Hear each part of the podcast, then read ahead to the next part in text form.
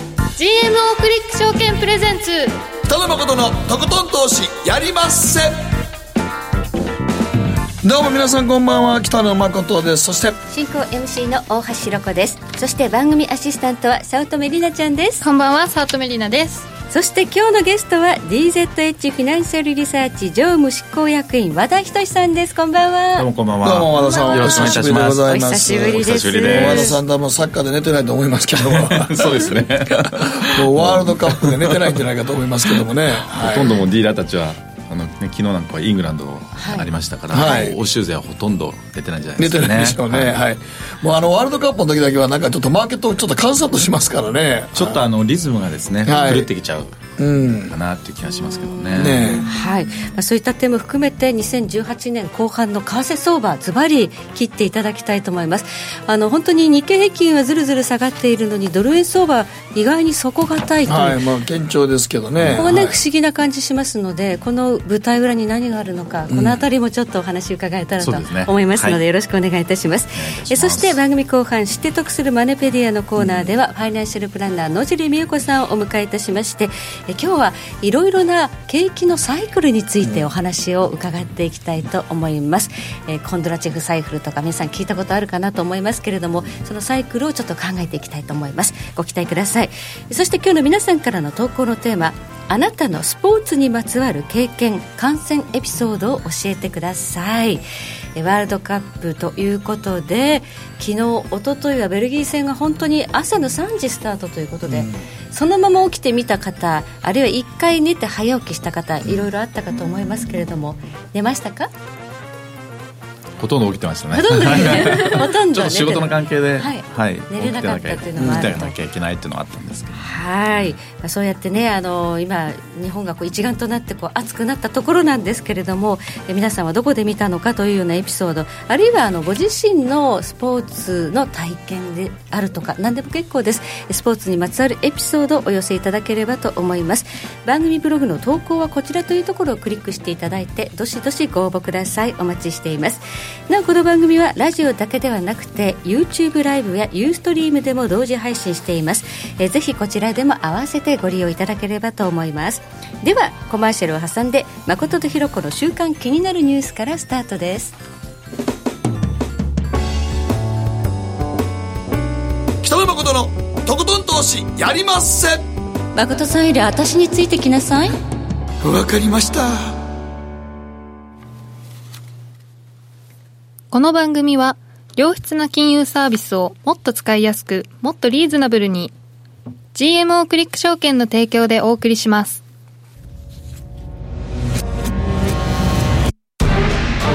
北野誠のとことん投資やりまっせ誠さんより私についてきなさいわかりましたねえ先生好きって10回言ってそれ10回クイズでしょいいからじゃあ好き好き好き好き好き好き好き好き好き好き僕も先生好き思わず笑みがこぼれる。株式 FX は GMO クリック証券。あらっしゃいご注文どうぞうーんと大盛りラーメンにトッピングでチャーシューコーンメンマ海苔それに味玉白髪ネギねあバターとわかめも全部のせ一丁シンプルにわかりやすく。株式 FX は GMO クリック証券。占えましたぞ、あなたの未来。えどんなあなたは努力次第で大きな成功を収めます。ただし、野菜中心の食事と早寝早起き適度な運動をして健な康んにだよ注意をしていれば母ちゃんのセリフと一緒じゃん未来は自分で切り開く。株式 FX は GMO クリック証券。誠とひろこの週刊気になるニュースさて、ここからは、週間気になるニュース、今日一日のマーケットデータに加えまして、この1週間に起こった国内外の気になる政治経済ニューストピックスピックアップしてまいります。えまずは今日、日経平均大引けは、68円50銭安、21,717円4銭で取引を終了しました。え今日は売買代金2兆円、2兆1,275億円ということでしたが、まあ、ここのところは少し商いがすあんまりこう盛り上がっていないというそうですね印今象日もで2す丁しかないんで、ええもうかなりの少ないんじゃないですかね、そうマザーズとかジャスダックなんかはもっと下がっていますので、まあ、誠さんがさっきおっしゃっていたように日経平均や日銀の、ね、その買いですとか、まあ、トピックスにもちょっとまああると思うんですが新興市場に入ってませんのでそうですね崩れ方トピックスがも。もうトピックスはね、ETF はあれですけどね、もうマザーズ市場とかジャスダックとか、小型株の方はもう全滅に近い状態にそうなってなんまですすからよね。ね。今日最近はね特に昨日今日とはい上海株にはいつられちゃってるかなっていう感じしますけどね、うんそうですね。なんか、人民元もね、全然ね。そうです、んものすご。くあの地味安にしてして実はでも中国当局はそんなことをしてないてとかないですね、うん言ってみたり、言ってるまんであすいけど、ろいろなんかどう見てもあれ、人民元安してる感じしますけどうんね。だと思いますはうんでもあんまりその人民元安がスピードがねついちゃうと、本当に中国からの資本投資が進んでしまうので、いつぞや2015年のチャイナショックみたいなことになりかねない、そうなんです。今だからマーケットそれをね、上海市場見ながら結構警戒してますからね。 ものすごく警戒してますよね、はいだから最近はあのアメリカの市場ねダウが上がった下がったじゃなくて場中のまあ10時過ぎにこうねあの上海が動き出して、そうそうここ見て日だからあ本株の、売買午してるっ前て感じ中の動きと午後の動き、全く違ってきてますからね、今ね。結局今日もですね 材料なかったんですけどもあの人民元の基準値って発表あるんですよ、はいええそれ大体10時15分ぐらいなんですけど、中値が終わって10分後ぐらい15分ぐらいですけど、そうするとみんなマーケットも、まあ、為替の人間もそうですけど人民元がどれだけ安く設定されるかとか、そういうことをかなりこうナーバスに見始めてる感じですけそどうでね。すね。なんか昔ありましたね、あの、上海で引きずられてるというのが、ほんまに2015年でしたかね。そうですねあの、上海株が始まった途端に、まるで真逆の動きを日経もやっていくというねそうそうそう、同じようにやつられていくというね。まさになんか今そういう感じになってきちょてっと流行り廃りはねあるんですけあどるんですけど、やっぱり基本今その感じですね。特に今週昨日今日とその傾向が強いですね。まあ、あの米中貿易摩擦、まあ、今週6日に、ね、第1弾の関税が発動するということもあって、かなりあの中国が売られているという印象が強いんですけれども、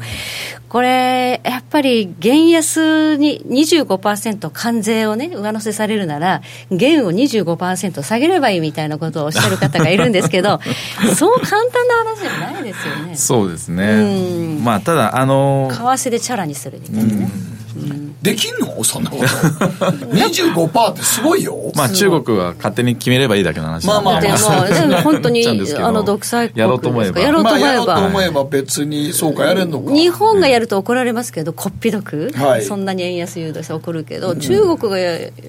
まあ、でまもああ怒のフられローそテうィングですじゃないですから、あのいくらでも自分たちでコントロールしようと思えばしようと思えばできる。半分管理相場みたいなものですよね。そうですねそうですね。まあ、いざとなったらドル売ったらええわとか思ってるとこもありますからね。まあ、あの米国債売ればいいやと 思うそうで すね思ってるじゃないですか確か今年4月にロシアがだいぶ米債売りましたよね。ああの統計では出てますね出てます、はい、これやっぱりキャッシュが欲しかったっていうぐらい経済制裁効いてるということなんでしょうか、だと思いますねはいはいロシアもやっぱりちょっと苦しい、ただ原油高で少し助かっていく側面もあるのかなと思いますけどね、原油はあの OPEC が増産を発表したんですが、えーなかなか下がらずですね、えー今、74ドル14セントというところまで上がって、現在は73ドル85セント、70ドル台にあります。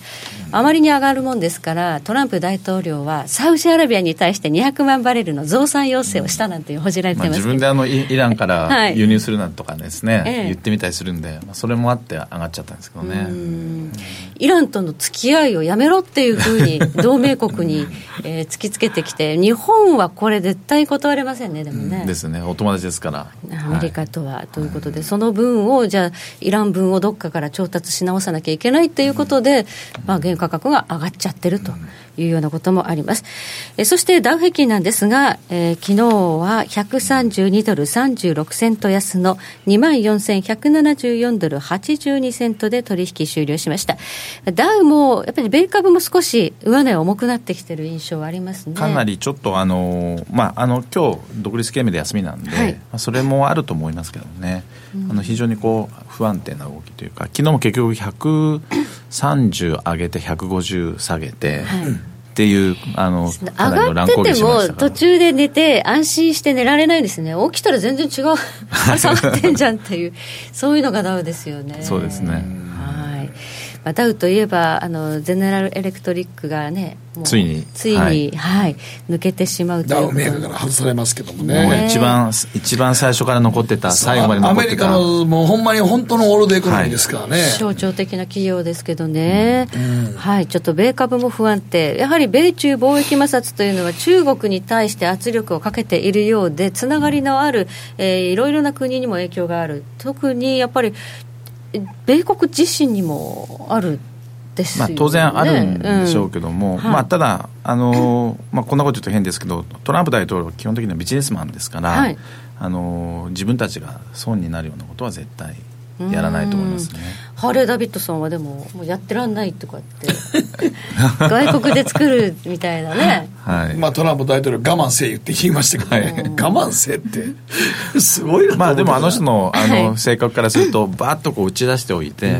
そこからまたいろいろ現実的な妥協点を探ろうっていうのが今までのやり方やでりすか方らなんですけどどうなっていくんでましあょうか何ね、らかの措置は取るんでしょうけども、まあそんなにあのこう大変だ大変だっていうふうには私は個人的にはならないとは思ってますけどね、はい、そのあたりは後半でまたじっくりとお話伺っていきたいと思うんですが、今、全体的にはまあドル高ということなんですかね、ドルインデックスがやっぱり高止まりしているということでそうですねはいゴールドがやっぱりこれ、ドルが高いと弱いですね。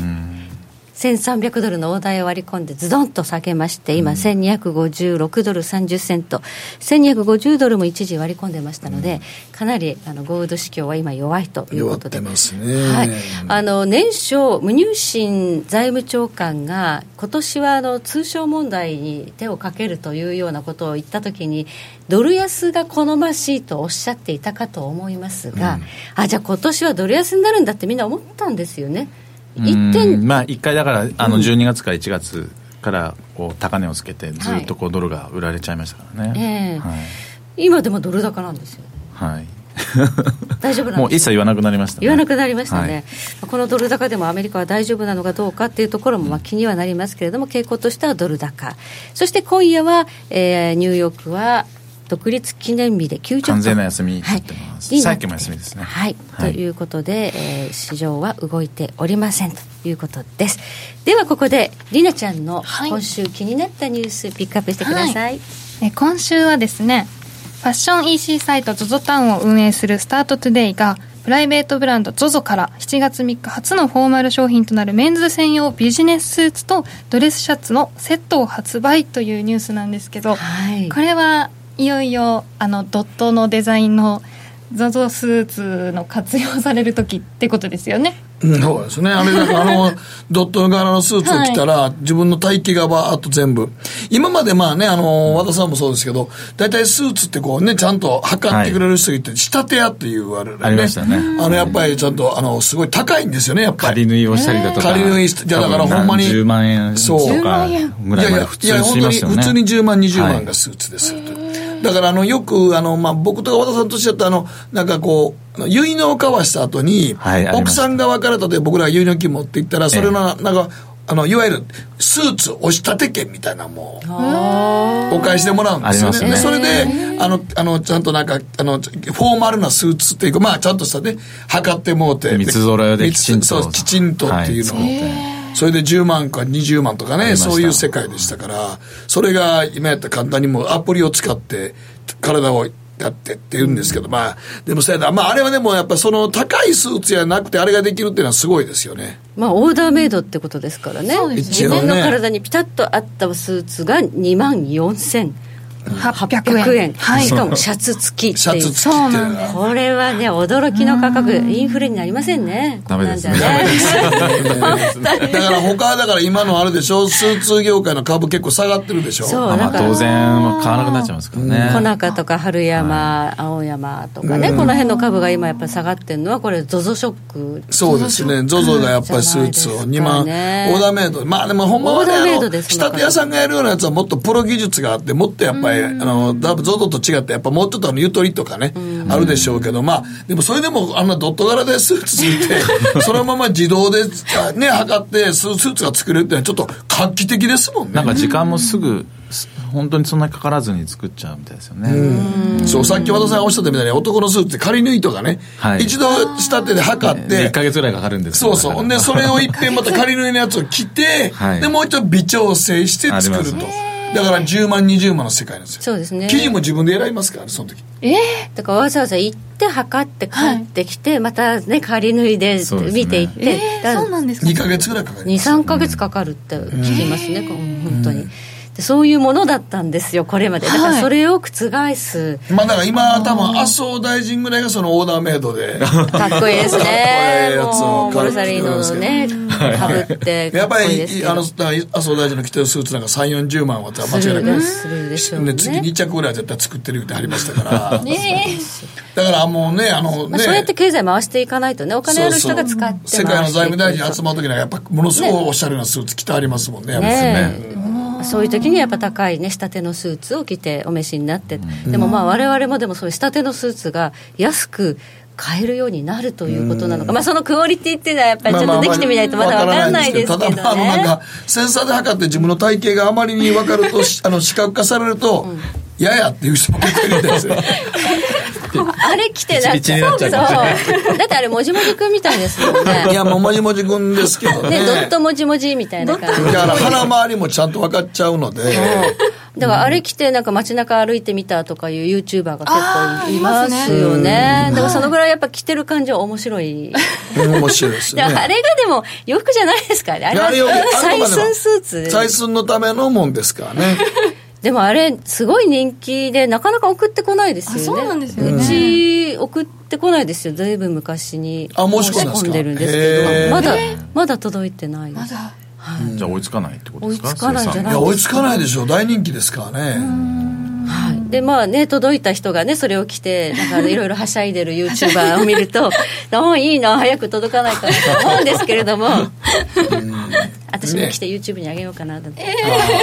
でもやってるのみんな男性ですよねそうまあいやまあでも一応今女性のものまだないでしょまだないです今はメンズ専用ですね、うんゆくゆくはレディでもでースまあ画期的ですけどねこういうのってね和田さんねもう産業構造うんがらりと変わっちゃうんじゃないですかそねうそうだからあるある種のだから産業革命ですよねああいうのそうねですね、いや今はスーツが足がかりですけど他のことにも多分そうだから今、はいだから全ねあの言われてるのが例えばえー大工さんもそんなにいらなくなるんじゃないのっていうのが実は 3D プリンターである程度外観ができてきたりとかする時代になってきてるので。昔なんか CAD を使ってこうねそので、だからこう、重りつけて、こう、測ってとかうん、いや、さいまあ言うてみたらいい、あの、スーツとね、採寸ですかあら、肝測ってああ測量みたいなのいろいろそやう、ってそれでカンナを削ってとかいろいろこう組み立てたんが、今 3D プリンターの進化で、家の基礎もちゃんとそれでできるんじゃないのって言われてきてるん多で分すもうミリ単位で合っちゃうんでしょうねあっちゃいますからね。うわーすごいですねだから日本にとってはでも人口減やから、逆に言うと労働人口が少ないから、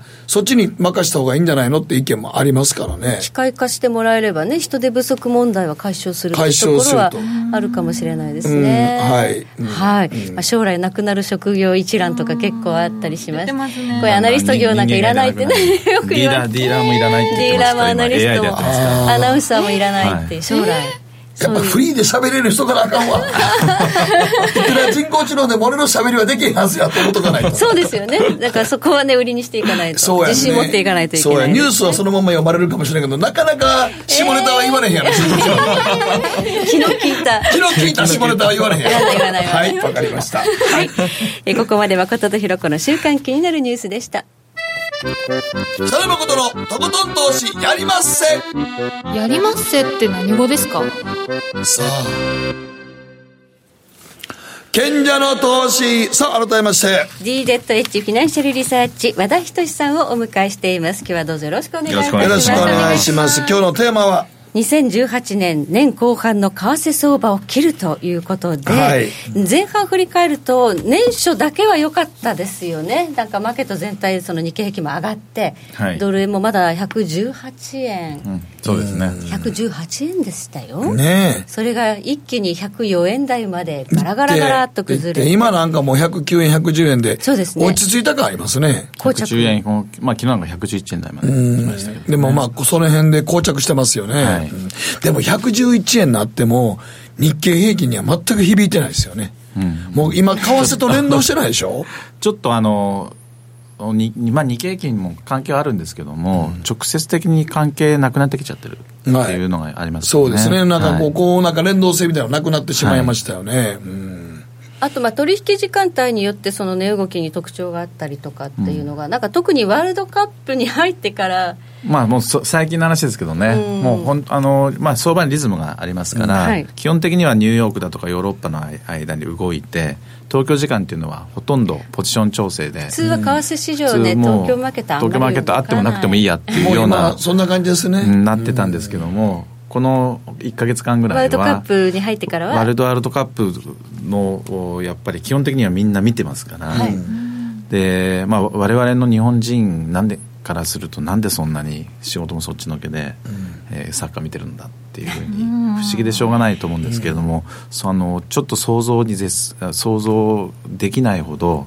やっぱり彼らのそのワールドカップに対する思い入れってメいうンのタはリティとかはもう。思い思い入れっていうのはものすごいですよね。うんなんかもうサポーターの方々も選手より熱熱くなってる人たちがいますよね。要するになんかもうあの変な変な意味戦争というか国と国との戦あもい。もともとそんな感じでサッカー始まってますもんね、ですフよねはッいトボールは。はいうんいやだいかや、らもともとこのお互いのこの境界線を、どっちがこっちが取る んや、どっちが取るんや、ので、そうなんですもともとそのところ辺が期限が始まって言わそれうてかまもすしもれないんですね。ね。うはん特にヨーロッパの人い。たヨーロちッパはの好き人たちの熱狂度っていうのはもうすごいですからね、やっぱりね。で私あの昔若い頃シティバンクにいたんですけどもシティバンクの東京支店で働いていて、ちょうど日韓のワールドカップやあったあ時だ共ったんです済ねの時ですね、その時にシティロンドンの幹部たちがはい10人ぐらいかなバーッとこういいいきなりやってきてで東京支店みんな為替取引しなきゃいけないのにお前らもうし為替やんなくていいからイングランド戦のチケット取れって言うんですよ 勝手にやってきてくれてちょうどあの、ちょうどあの、ベッカム、ベッカムですベからッカムの、はい。はいそんな取れませんよっていうけど、とにかく何でもいい、どんな手段を取ってもいいから取れと。上からの指令ですか、はい。ダブやんだろうが何だろうじゃあやっぱが、りい本当くらに、お金はいくらでも払うからっていうんデですィーよ。ルよりもはいサッカーなんですね、だからもう一日ずーっとその、あの、コンコンピューターで、そのチケットサイトに行ったりだとか、なんかその知り合いに電話して、ダフ屋さん紹介してくださいとか、もうとにかくそうやチっケて。ット取る仕事を必して死にたやんっですてねもうディ当ー時リング中ルーム中の人たちがみんなディーラーたちが、イングランド製のチケットっていうのにだからあんまりもうシャレにならも、ないう話なんですけどそう、ねもうだから今、だからヨーロッパはもう休んでますからね。はいもう昨はい。日なんかもイングランド戦ありましたから、おそらくディールどころじゃなくて、多分やってたと思うんですそけどの代わり空いてるあのだから逆にそうですね東京時間そに動いたのりしたり試合をやってない中継のない東京時間とかは逆に、えー特に、ね、選手なんかもそうですけど、はい米系ファンドヘッジファンドだとか、はい結構球を出してきたりとか。なんか急に円安になったりねビヨーンと動いたりねやってますよねピューって下がったりずーっとこうずーっとこうドル高が進んで1週間ぐらいずっと要請がついてたんですけども、やっぱりいい買いが入ってきてるあーそういうところからの買いが入ってきてるはいで東京時間もでですねこのそういう東京時間に今動いてるっていうのは、まあ、ワールドカップの期間中だけだと思いますけれども、またワールドカップ終わりましたらまたリズム割が、ね、と普通にまたリズムが戻るとまた戻ってくるんじゃないかなと思います、で意外に日経平均に比べると、えードル円が底堅いのはなぜなのかっていうこれはですね簡単に言うえと,、ええはいーと買ってる 買わなきゃいけない人たちがはいたくさんいるんです、ね、いわゆる、まあ、実需という実需買い切り玉でその実需っていうのはねね、あの、どういうことかというと、ほんまに会社買ったりとかするとは、い日本円で海外の会社買えないから、一応ドルに買えるんですよね。買えなあかん。だから、その、あの、リーディングじゃなくて、もう本当に会社としてドルを買わなければなそのらなドルい。が上がると思って買買ったりとかドルが下がると思ってドルを売って買い戻したりとかそういうあのディーリングじゃないじゃなくて、トレードじゃな本当くて。に買わなきゃいけない本当にあの、ちゃんとドルを買わなければならない。必要つまり必要だつまけりど日本円でその向こうの海外の会社買うときに日本円持って行ってもあかんからドルに買えなあかんでしょはいで、本当に買わなければならない人たちがやっぱいるんですわ。じゃあ M&A とかはそ結構れがまあう今ん有名なのが、はいえっ、と武田あー薬院ですよ逆ねなんですね。武逆田だ薬院あ工れ業のも、でもあれ、あっちじゃなくて、あの、よイギリス系の会社じゃなかったそうでですすねアイルランドのシャイアという薬品会社なんですけどあれ、も、ポンドに買えなかったんですか当初はですねそれが発表した時にポンド円の買いがもう巨額に出るってみんな色めきだって、んはいポンドを買ったりとかしてたんですけども、はい実際、えー、と買収が決まってどういうふうに買収をするかっていうのがその日にアナウンスされたんですけども、はいそこを見たらですねどこにもポンド出てないんですよ。えでシャイアの株主に武田薬品工業の株を一部渡して、えー残りを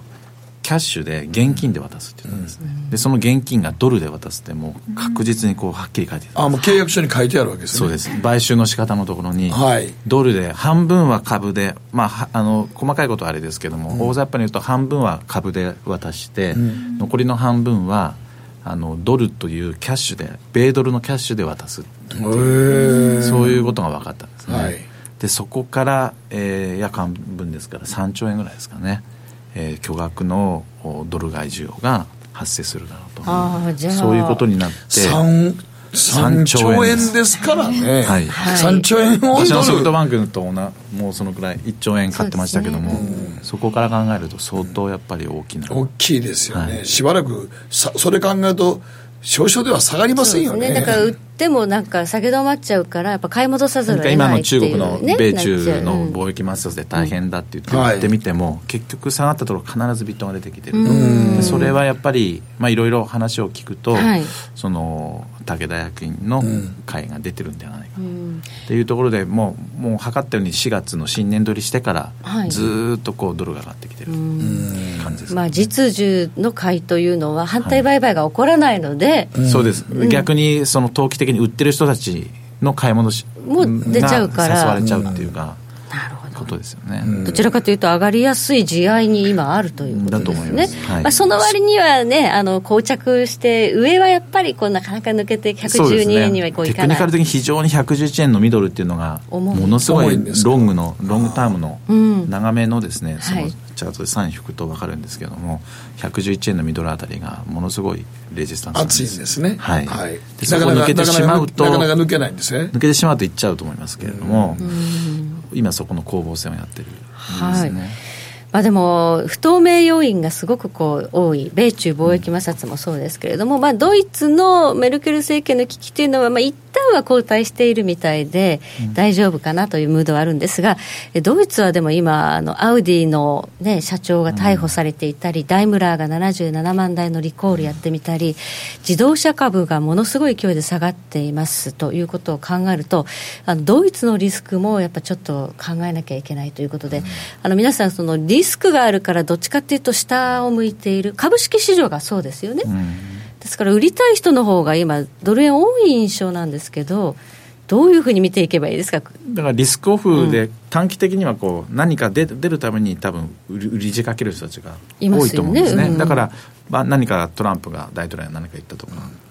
中国がまたはい反対してどうのこうの言ったっていうとぶわっとこう売るんですけれども、うん例えばもう足が速いですから、はい短期の人たちの売買なので、はいえ結局はそういうところでガツンと実需の買いが出てきて、うんえすぐ買い物しよう余儀なくされちゃうとだからそれをもう前提に売り仕掛けても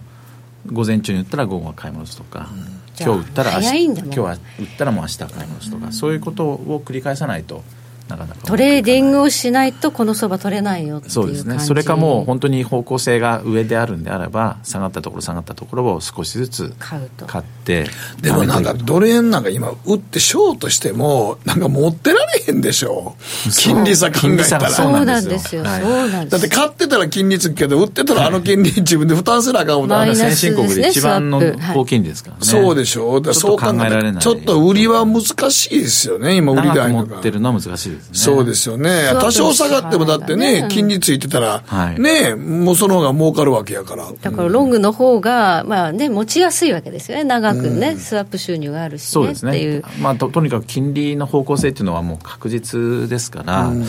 もうお FMC としては淡々と4か月に1回金利を上げていくし、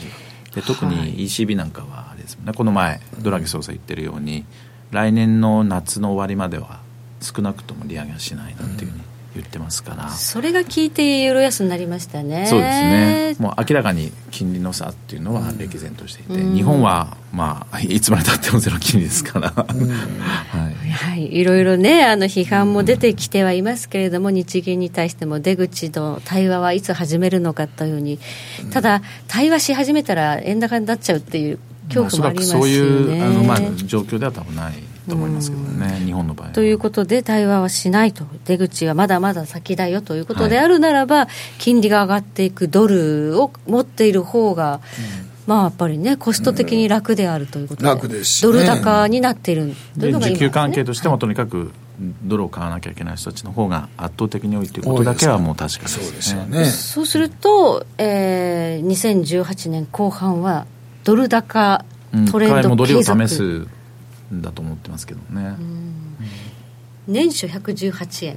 もうそのくらいまではあるんじゃないですかある、はいなんか今あんまり118円言う人はいない感じしますけどねまあ下下を言ってる人の方が多いと思うの多いですねあの、はい貿易摩擦だ貿易摩擦はどうですか貿易摩擦はですね、あの あの和田さんはあまり本気にしてない。本気というかわ私は一言で言うとプロレスだと思ってますのであーある程度米中プロレスかなとなるほど。ある程度、ストーリーをちゃんと作ってると。そうですね、うんはい、だからあの中国通商問題というよりはあの、まあ、私も前前からちょっと言ってるんですけどももともとトランプ大統領中国とロシアに関してはあの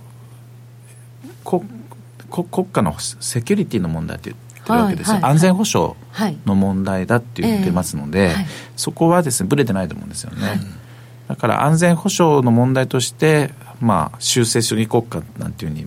まあ、アメリカは認定してるんですけどもロシアとか中国に対しては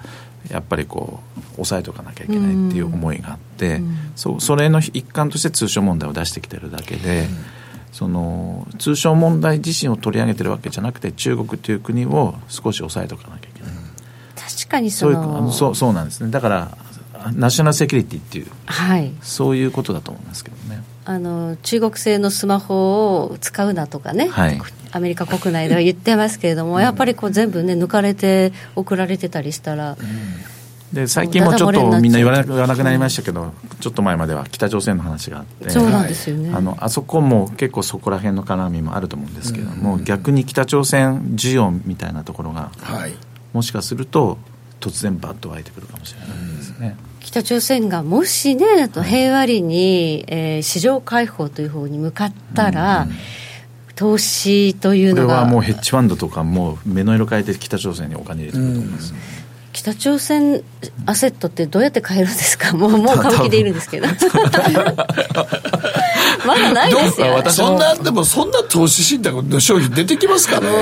いやでもいやあの始まったら一気に始やまっると思たらうんです出けてどくるねんですかね。うん、まあ始まったらね、はいでも市場開放するんですかいやだってトランプさんはカジノの人と合わせてるので、シンガポールで、はい。でカジノをであれはあのあの北朝鮮会に行って談は、はい米朝会談はみんな結構信じてない人たち多いんですよ、なん何回もいやるやるって言ってやって、やらなくてあーあの非核化について比と較かがねついてとか、ええうまくいはかないと思ってる人の方が多分まだまだ多いと思うんですけども、実際あのあそこの会談お互いこう面と向かって差しで話をして、信用できてやりましょうって言ったわけですから、はい多分その変な言い方ですけど杯を交わしたような感じなんですね、お互いが、はいはいはいトップ同士が、はいだからそれはとにかく、えーそその約束は保護できないいはずですけどねはずなんだと思いますだからどっかで、あの、実務型がちゃんとなんかはいまとめていく方向にはするってことでにしょもトップ同士が絶対面と向かってで一応まあ目を向き合ってやると、一応もうサインもしてますかはらいね。言ったはい限りは多分やるんだと思います、だからトランプ大統領もそれはやることに、あのだからしてると思い新ますたなだからフロンティアって今なくなりつつあるって言われてましたけれども、北朝鮮が解放されたら本当にニューフロンティア新しい投資需要ということで、ちょっと湧く可能性は大いにあるんですだがからそのために中国はいのところを、その安全保障上の問題で抑えておいて、その代わりにそちらの方をっていう可能性も、まあだから、かもしれまなあいまあ安全保障上抑えといて、金で投資の対象にしては、い市場開放させようという動きはあるんでしょうね。だとは思ってますけども、そうなるとやっぱり日本にもかなりその特殊的な、ね、そこそうですにねこ。そうの代わりあの北朝鮮のなんか解放とかあでもその代わりあの金を払えと言ってますけどいねやいやこうその代わりに要求されるというのは、はい価格を廃棄する時の金出すよって言われるかもしれんと。ともうあ実際北朝鮮あのの後の会談の後の記者会見で言ってますからね、うんまあ、それはしょうがないのかもしれないで米すね。国は出さないけど韓国と日本に出せって出せって言われてる感じなんですけど、その辺はちょっとね、日本にとってはあんま嬉しい材料じゃないですけどね。まあ、時間は多分かかると思いますけれども、まあ、なそうそういうような話も多分またはい。新た今な、年じゃのあ後、半出てくる可能性も買い材料として出てくる可能性もあるということで、弱気はしていないということですね。基本的にはそそんな心配はしてないですでそういうこと日本に関しても、うん東京オリンピックまでは多分株上がると思ってますので、はい。えーなんだかんだ言いながら結局、もうなんかトップアウトしたみたいなね、なんか不安な声も聞こえるんですが、はいまだ大丈そ夫。れはまだまだではな大丈かな夫ということはですね。ユーロはどうですか、最後、一言。うん目先は一回下やると思ってますけれども、はいまあ、あの今ま今お話ししてますように何かこう、はいドイツで変なことが起きてしまった時には、はリパトリでユーロが買い戻しになってきたりとあかーそういう可能性もあるかもしれないですね。ドイツのなんか大きなショックがもし、はいまあドイツ銀行の株なんか見てると、すごくね、今日もなんか変なニュースありましたからね、ですねドイツ銀行に共同出資している中国の企業のトップが転落死したというようなちょっと、ええいわくつきの事件が変なニュースなんか変な事件ですよ、それです転落死ってあります か、開港集団っていうね、中国の企業の、はい、偉い人が怖いですね。旅行中に転落死したっていう、こう旅行中に転落死。そう。ものすごく怖いですね。ものすごい怖いニュース 入って、ね、ドイツ銀行のね、ちょっとあの株主だったりもするんですけれども、まあその辺もちょっと不安材料ということで、えー、一旦はしたかもしれないけど、何かあったらレパトリエーションでユーロ高のリスクまあもある何もなければとにかく金利差が歴然ですので、はい基本的にはドル買いドル高なんだっていうふうには思ってます。はい。以上、賢者の投資でした。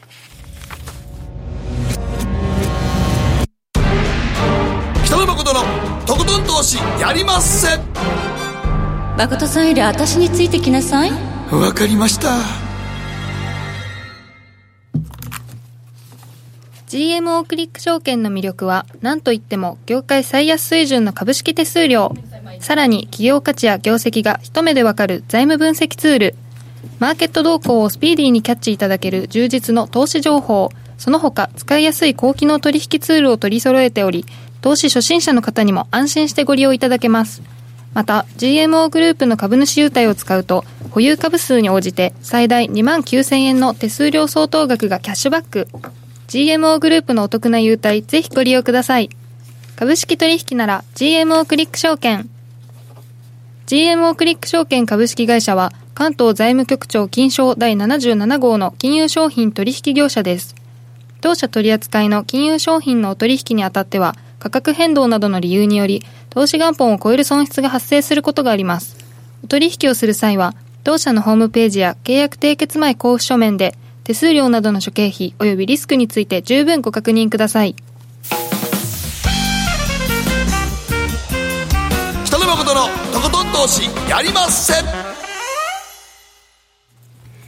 さて、ここからは知って得するマネペディアのコーナーです。今日はファイナンシャルプランナー野尻美代子さんにご登場いただきます。野尻さん、こんばんは。こんばんは。はい、よろしくお願いしよろしくおま願いす。しますお願いいたしますはい、ということで今回の投資のテーマは、はい、投資上手になるためにその3ということで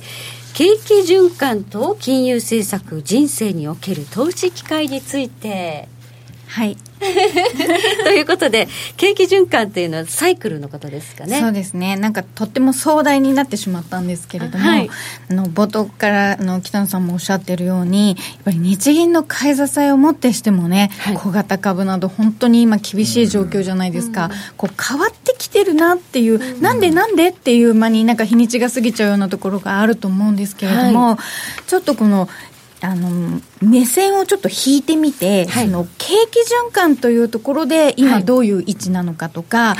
何を目指そうとしているのかでもできてない部分はどうなのかとかそういう視点をちょっと今日は見ていきたいなと思ってます。はいはい、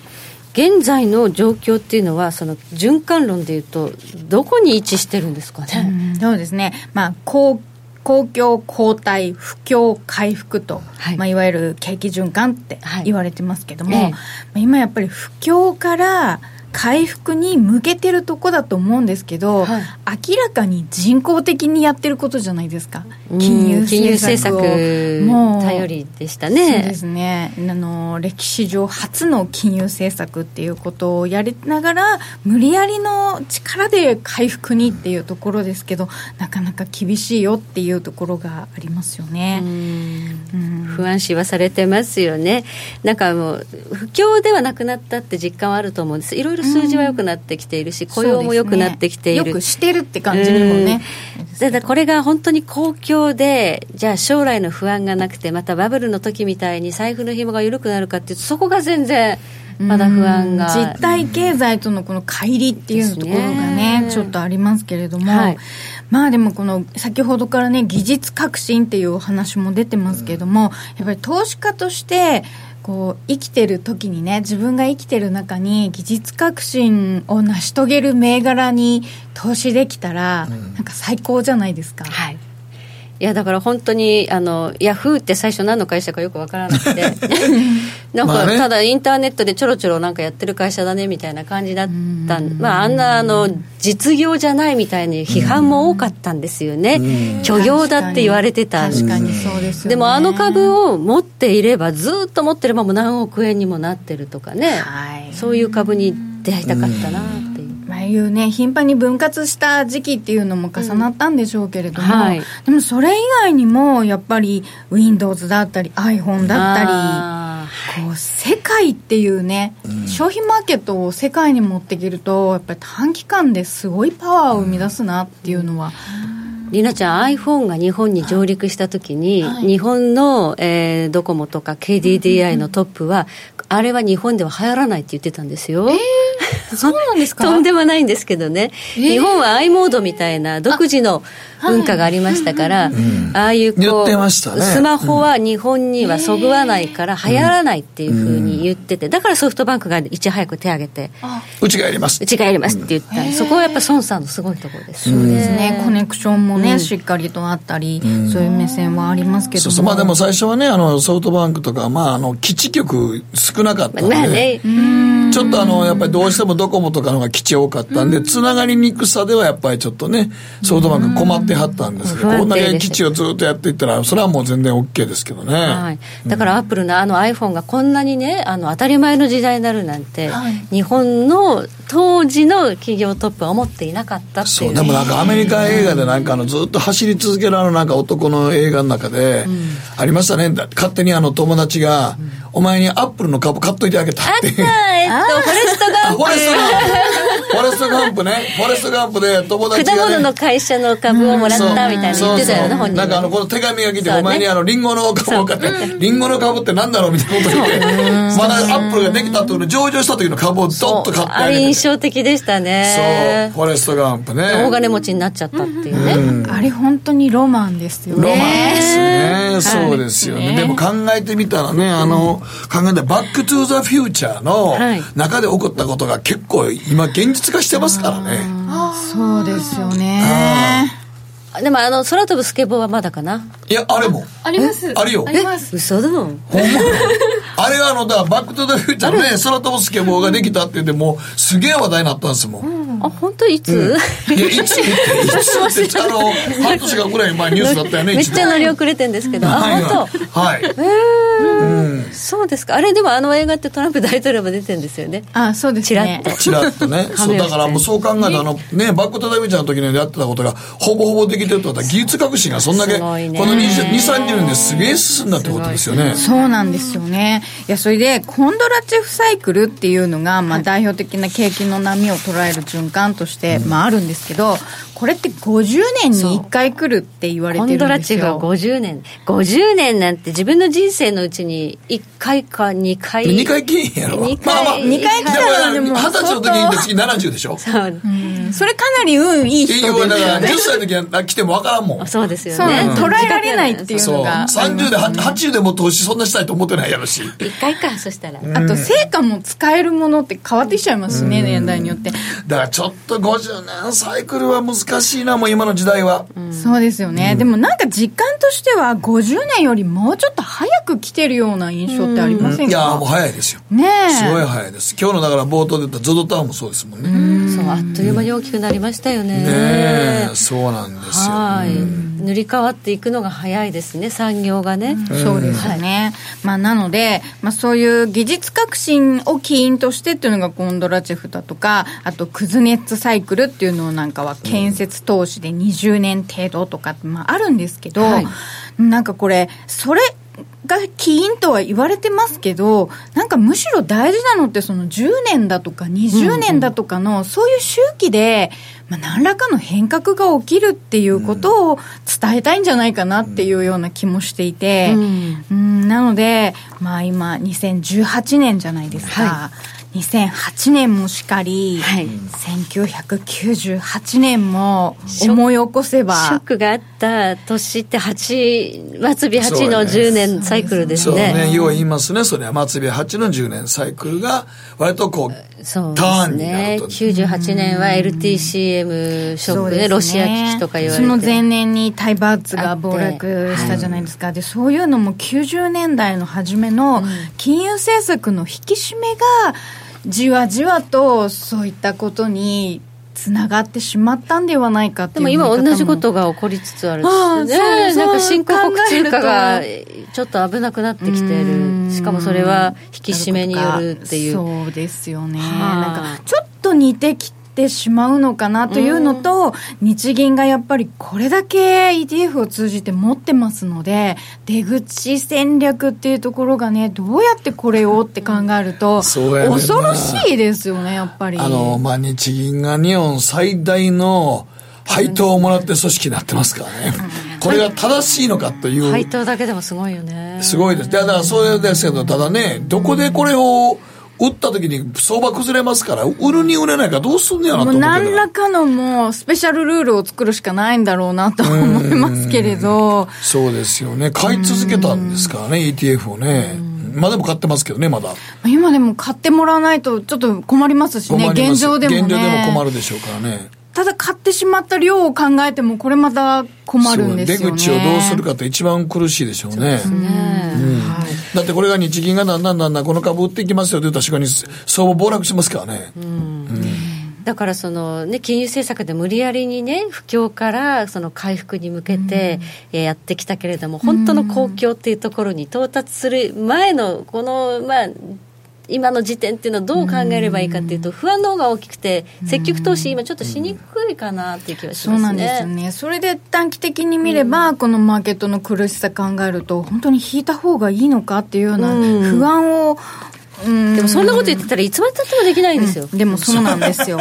なので、はいやっぱそりうですね前向きにっていうところを考えると、そあのそうは言ってもここからの技術革新もあるのではないかと、ほうほうほう。で我々これから生きていく中でその技術革新を捉えるチャンスってないんだろうかっていうところを考えていきたいなと思っていて、はいまああのもう周知の通りではありますけれどもやっぱり電気自動車はい、EV ですね。 EV もう最大のテーマでしょうかそうね。です。ね。あと、まあ、電池ですよね。それに付随する。まあ、ここが、まあ、どこがパイオニアになるのかというところ。アメリカのテスラなのか中国も苦しそうですもんねちょっとテスラ大丈夫かなっていう資金繰りもねこれから大丈夫かなって、て。はいまあでもヨーロッパが早々とねあの郊外というかあの空気をきれいにするってエコの観点から2030年とか40年には EV にそうですね。変えるんだって宣言してるイギリス、フランスはもう2040年をめどにガソリン車の販売を中止って言ってますからね。やっぱりそこに向けて、加速っていうのはあるんですけど、 EV 関連の株もいっぱいあるんですよねそうなんですよどれ選んだら手法も違うし、うんアプローチが違ううんただまああのまあ、GS 弱さなんかも走行距離を伸ばすために新型電池量産っていうようなことも目指してますしね、まあ、やっぱり気持ちは日本企業に頑張ってほしい取ってほしいっていういろいろ主要部材あるじゃないですか、はい正規副材副業 結局だからまあ電気はね、あの、どんだけ携帯とかスマホと同じですね、電池バッテリーがどれぐらい持つかっていうのがね。うん今のところハイブリッド、まあね、ガソリンと併用するっていうのは一番現実的ですけどね。うんそうですよね途中で止まっちゃもう実用的には全くならないですよなねらないですからね。じゃあこの後、まあ存在感をもたらしそうなセクターという考え方で、まあ、EV はどうですかっていうのが一そつと、うですねあとはまあ国というような視点でさっき北朝鮮なんて話がちょっと出てたんですけどまだすご現いで実す的、ね現実的じゃちょっとまだないんですけど、でもちょっと同じくらいなまだ本当期待、うん、期待でしかないかもしれないんですけどちょっと思うのはミャンマミャンマー、ー、ミャンマーミャンマー最近日本でも洋服見ると、ミャンマー製メイドインミャンマーって結構増えてきていておーじゃあミャンマーで作ってるってことですね昔はねあのチャイナそうですよねでいや私先日野球好きなんで見に行ったらユニフォームくれたんですけどみんなメイドインミャンマーであそうなんですね結構球場でもミャンマーなんだねって話題になってましたけどやっぱりチャイナプラスワンっていうところで、バングラデシュだったりベトナムだったりまあその後行くのがミャンマーって感じですかうーね。んはいここもねあの共産圏だったところから市場開放したそうそこが大きいですね、うん政治的に大きく転換したっていうところで、はいやっぱり入っていけるようになったので、はいとはいえまだ投資できるかというと証券取引所がやっとできたうんまたそのぐらいでよちよちですねそうなんですよね、はいなのであの関連投資とかっていう感じにもし行くとしてもなるかなっていうのとあとちょっとこれあの米中の貿易摩擦とかそうです不ね透明じゃないですかはなのでやっぱり一番新興市場動きやすくなってしまう感は昔よりは強くなってるとはいえ否めないと思うので、まあ慎重にまあなん急か落したあって下がったらそうですねどこに行くかっていう時にリサ今度ねはい、リサーチしておいて、いざとなって急落を見たらちょっとっていうようなね、はいスタンスかなとは思いますがそういうこうちょっと視点を引いてみることで、はい今景気循環のどこにあるのかっていうことを考えると投資総額だとか投資判断迷った時にちょっと新しい視点が生まれるのではないかなと思いました。はい、はいありがとうございます時計の針は11時21分回っています北野誠のとことん投資やりまっせ。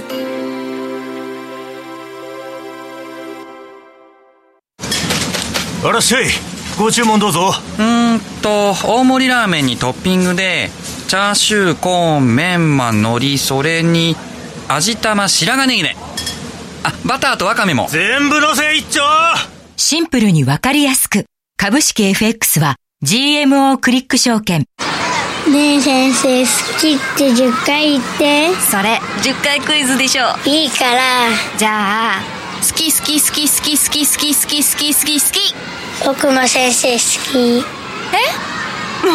思わず笑みがこぼれる。株式 FX は GMO クリック証券。占えましたぞ、あなたの未来。えどんなあなたは努力次第で大きな成功を収めます。ただし、野菜中心の食事と早寝早起き適度な運動をして健康なにんだよ注意をしていけば母ちゃんのセリフと一緒じゃん未来は自分で切り開く。株式 FX は GMO クリック証券。さてここからは皆さんからいただいた投稿を紹介していきます今日のテーマあなたのスポーツにまつわる経験観戦エピソードなど教えてはい。ワールドカップ応援で燃え尽きましたさんからもらいました。えー小学校6年生の運動会でクラス対抗リレーを走りました。トップバッターで走って2番目でバトンを渡したらよかったんですが、私を終えた途端に足を滑らせてこけてしまいました。先生には頭を打ったように見えたそうでびっくりした何人かの先生が、大丈夫かと走って寄ってこられました。大丈夫です。頭も打ってませんと言ったんですが、心配して保健室へ連れて行かれました。結局大したことなかったんですが、すぐに戻れたんですが、クラスのテントを見ると好きだった男の子が「大丈夫?」って声をかけてくれましたけれどこけるところを見られたことが恥ずかしくて下を向いてうんと答えるのが精一杯で目を合わすこともできませんでした少女時代の忘れられない思い出です。はい。何甘酸っぱいエピソード来ましたね甘酸っぱいですね甘酸っぱい話で好きしたねな男の子に大丈夫って言われてみたかった言われなてみたかったでみす。たい人生でした、はい。 何の会話やな。はい。はい、こちら阿蘇さんからで数年前の忘れられない野球観戦の話ですがはいひいきのチームが途中まで7点差の大敗をしていて負け試合濃厚だったので8回の時点で球場を後にしましたところが家に帰りテレビを見たら終盤に7点差をひっくり返しまさかの勝利あの時は悔やんでも悔やみきれなかったです最初から頑張れよスポーツ最高まで分かんない今回のベルギー戦もそうでしたよね大体ラストプレーとかですからねサッカーは割とあの前半のと一番ラストの時が一番点が入るんですよねで。すねアディショナルタイムとか今、まあ、あのえおあの体がまだ温まってない時ちょっとね入るのとそれからおし最後の方で疲れてきた時にちょっとああなるほどちょっとさミスが起こりやすいんですね油断サだんッカーは油断だしたとこんみんなオープンになっちゃうんですよねそうなんですよね、うん最後は最後はねろはい、えーロスタイムと呼ばずにアディショナルタイムと呼ぶんだっていうのは私最近知ったんですけど ね変わったんですねまあロスタイムでも分かりますけどね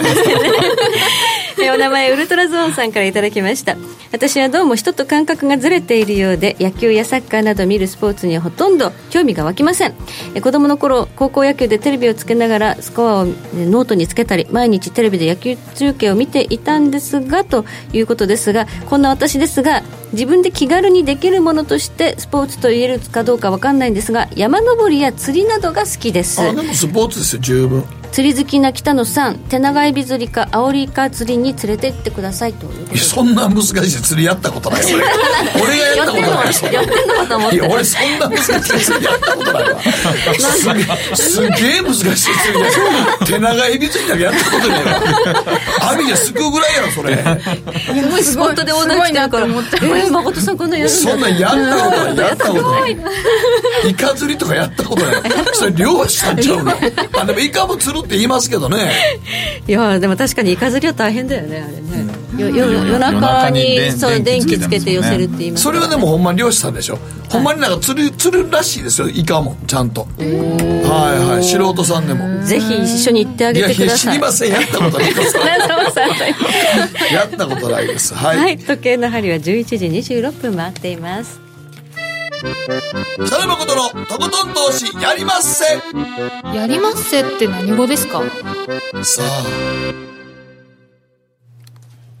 この番組は良質な金融サービスをもっと使いやすくもっとリーズナブルに GMO クリック証券の提供でお送りしましたはいということでございまして今日はまあニューヨークマーケットがお休みですけどもねはいただ週末はいろいろあるんですよまず6日はまず本当に米中の貿易のあるいは関税をやるのかどうか第1弾ね第一弾本当にやるのかどうかですよね、はいまあ雇用統計もあるんですけどねま雇ああ用んまり雇用統計はね最近あんまり注目されてない注目されてないあんまり動かないですからねねまあとりあえず何といっても制裁関税発動の可能性があるのかどうかです ね、ということで今週はあのトランプ大統領のツイッターにも大注目ですね、お休みツイートとおはようツイートがあるんですよあそうなんで寝するね前と起きた後はいだから大体その時間帯みんな早く早く寝てくれよって言ってます早く寝てくれる早く寝早てくれくよ早くつぶやいて寝てくれよとっとあーはいお休みツイートしないと気が気じゃなくてマーケットとしては何言うかわからなわいからないからそうですよね雇用統計の前にももうつぶやいてましたもんね、今夜の雇用統計はいいぞみた いな言ってましたからいやいやあれもびっくりしたわ今まで歴代大統領で雇用統計の発表の前につぶやく大統領初めて見たなと思って本当本当に良かったんですよねまあ良かったですけどそうだからちょっとねやっぱそれは今度はあの成長率の 4%, 4%になるとか、GDP が良くなるって第二四半期言ってますから言ってますからね多分4、6月期はいいんだろうなと思いますけどねですけどもねはいとなるとやっぱりねあのこの辺りちょっとツイッターにも注目トランプさんって何時ぐらいに寝てるんですかね大体